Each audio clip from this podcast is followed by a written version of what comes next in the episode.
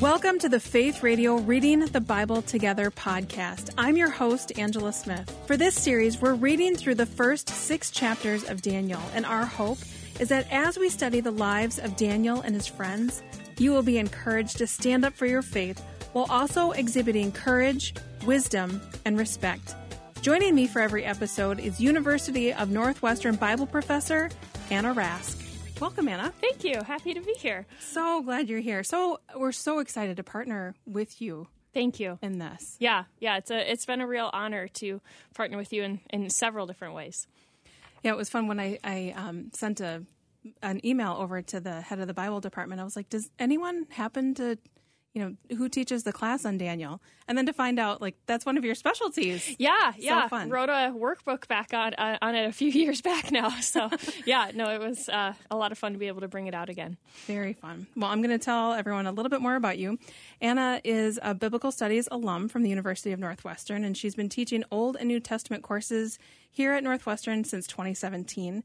She's currently working on her PhD in Old Testament theology with Union Theological College in Belfast, Ireland. I could go so off on this because I love all things British and Irish, but well, I haven't even been there yet, so I'm excited. I, yeah, I want to get over there someday. And then while on a summer trip to Jerusalem University College in Israel in 2011 as a UNW student, Anna felt called to pursue graduate work and confirmed her love for studying the Bible. She brings us passion, which I can confirm that she brings passion to the classroom. her areas of interest include the Old Testament, especially the Pentateuch and Daniel. She's her newest work is the workbook she was just talking about, Daniel, a workbook published in 2019. It features comments and responses from university students as well. That is cool. Yeah, it was a lot of fun. I actually told my students when um, my publisher asked me to write this, I, I said, Will you be my response people? Mm-hmm. Uh, and I had to get them to fill out all this paperwork that I could legally use their responses. And I, mm-hmm. I just used their first names. But for some of the application questions, they wrote really honest answers. And so I include them in the book to show other readers like here's what someone who has gone through this course said about this topic and mm-hmm. how they feel about it and what questions they have. So it was very helpful to hear them talk about it while i was writing it. So it was fantastic. well and i'm sure did they bring up you know applications or questions that maybe yep. things you hadn't thought about? Yeah and a few of the questions that i have included at the beginning of each workbook chapter are some of theirs. They're like well i didn't understand this. And I thought you know you're right. I didn't question. get that either. Yeah let me let me try and figure that out. Yeah so that was a real joy and i'm, I'm indebted to those students. They were very helpful to me. So how did your interest especially in the old testament and daniel how did yeah. Uh, just to kind of back up a little bit, um, I grew up in a in a Christian home, and my parents uh, took their faith very seriously, and they put all three of us, uh, siblings and I, mm-hmm. in Christian schools, and so. Bible curriculum was part of my life since like kindergarten, in okay. addition to going to church too. And so I loved studying the Bible. And to me, it didn't feel like homework because I mean, although we'd get tested and quizzed on it. And so when I was thinking about going to college, I was like, well, what what am I good at? What do I enjoy? Like favorite subjects and um, my mom was like, "Well, you love your Bible classes." and I was like, "Wait, you can get a degree in that?" so I was, uh, I was excited about that, and I came to Northwestern. That was the major I declared. I stuck with it and um, finished in three years. Uh, wow, with a lot of summer school. Israel trip was part of it, and then I realized I, I, wanted to do more, and I I realized if you wanted to teach, especially at a college, you need a higher degree. Mm-hmm. And so um, I went to go pursue a master's of divinity, which is a pretty broad degree. And so I had to figure out do one, do I want to go into ministry or do I want to stay in academics? And so I moved towards academics, and then I was like, well, Old or New Testament? Mm-hmm. and after taking actually Hebrew, uh, I had taken some Greek at Northwestern, but I fell in love with Hebrew. Hebrew is just fantastic. And it's so, um, I mean, I've only scratched the surface, but yeah. every word yeah. is like a story. Yeah, I, I absolutely love it. And to me, it, it it, it, it came easier to me than Greek. I know some people are one or the other. God bless blow you right. both if you have both of them down. But um, yeah, so I just then had the best professors um, down at Trinity Evangelical Divinity School, and they just taught me so well and then they gave me opportunities to get into the classroom mm. and so i started to kind of hone down on what i enjoyed and the topics I enjoyed. And Old Testament, yeah, clearly stood out. And then I needed to go further and further. And so I, I got a, uh, came back to Minnesota. I got a second master's. Um, and uh, I specifically focused on Old Testament theology okay. and started to dabble a little bit more in the Pentateuch. But as I've been teaching at Northwestern, the option came, hey, can you teach a Daniel course? So I taught it a couple times, and then a publisher came and was like, Do you want to write a workbook or write something to help students? I said, okay. so um, it just kind of organically evolved step by step. But that's, I think, how God does it. He doesn't give you the whole plan, but He gives you step by step. So, and it would be so overwhelming if He did. Yeah, yeah. like I can't do that. but slowly but surely, He's making it happen. That's so cool. That's so cool. But oh, first, you mentioned the Pentateuch. Just yeah. for anyone listening who doesn't know what oh, that sure. is, will you explain what that is? Yeah. Uh, Penta, the word five, is the first five books of the Old Testament. You can also refer to as the Law or the Torah, which uh, for the Hebrew Bible, it's, it's, mostly called the Torah, those five books. Um, so it's Genesis through Deuteronomy. So those okay. five books there. And my PhD research is revolving around the books of Exodus and Numbers okay. when the people of Israel complain in the wilderness wilderness. and so there's a there's a lot of relevancy in there too. Like I can I can resonate with complaining. so uh, yeah, that I'm just at the beginning, but um, there's a long way to go. But I, I really I do enjoy that research. So is that what because you said at a point you had to make a decision do I want to do ministry or mm-hmm. academics? Mm-hmm. Is it that research that made you kind of go more toward the academic side? Yeah. Uh, well, to be honest, I mean, then it, it, started with my Israel trip here at Northwestern. I, okay. I, studied and lived there for five weeks as a sophomore in college uh, wow. uh, during the summer.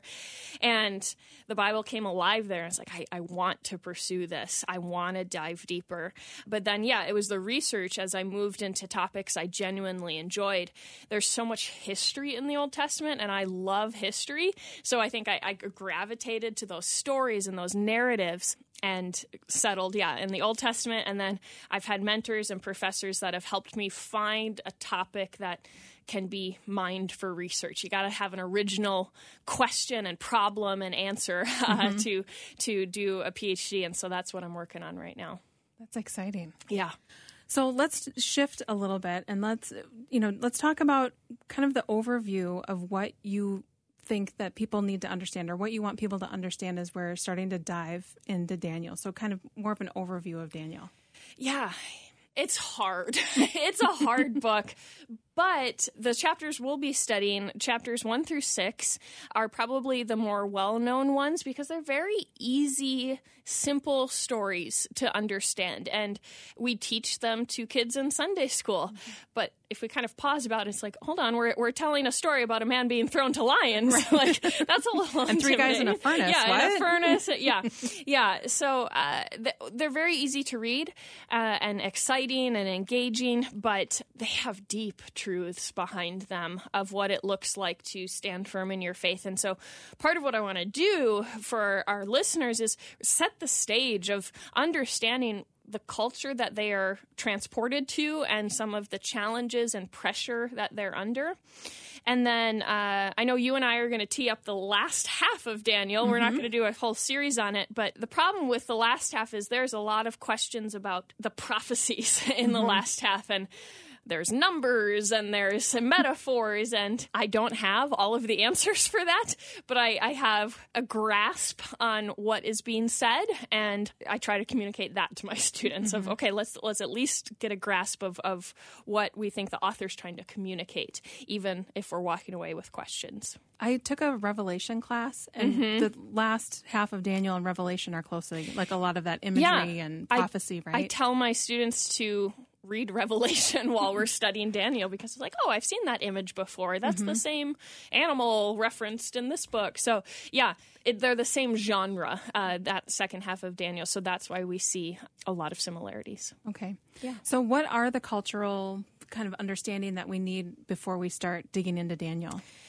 It's religious, linguistic, historical. Basically, I mean, Daniel and his friends are living in Judah, the southern nation. Uh, they've already had their sister nation to the north uh, deported and really decimated by Assyria. And now there's a new world empire on the scene, Babylon. And they are brutal and they are coming against the southern nation and they want to take them down. They, I mean, they first make them vassals and they want tribute being paid from them and they lay siege to the city. And there's actually there's three deportations. Daniel and his friends are taken in the first one and they're transported to a world they've probably never seen before.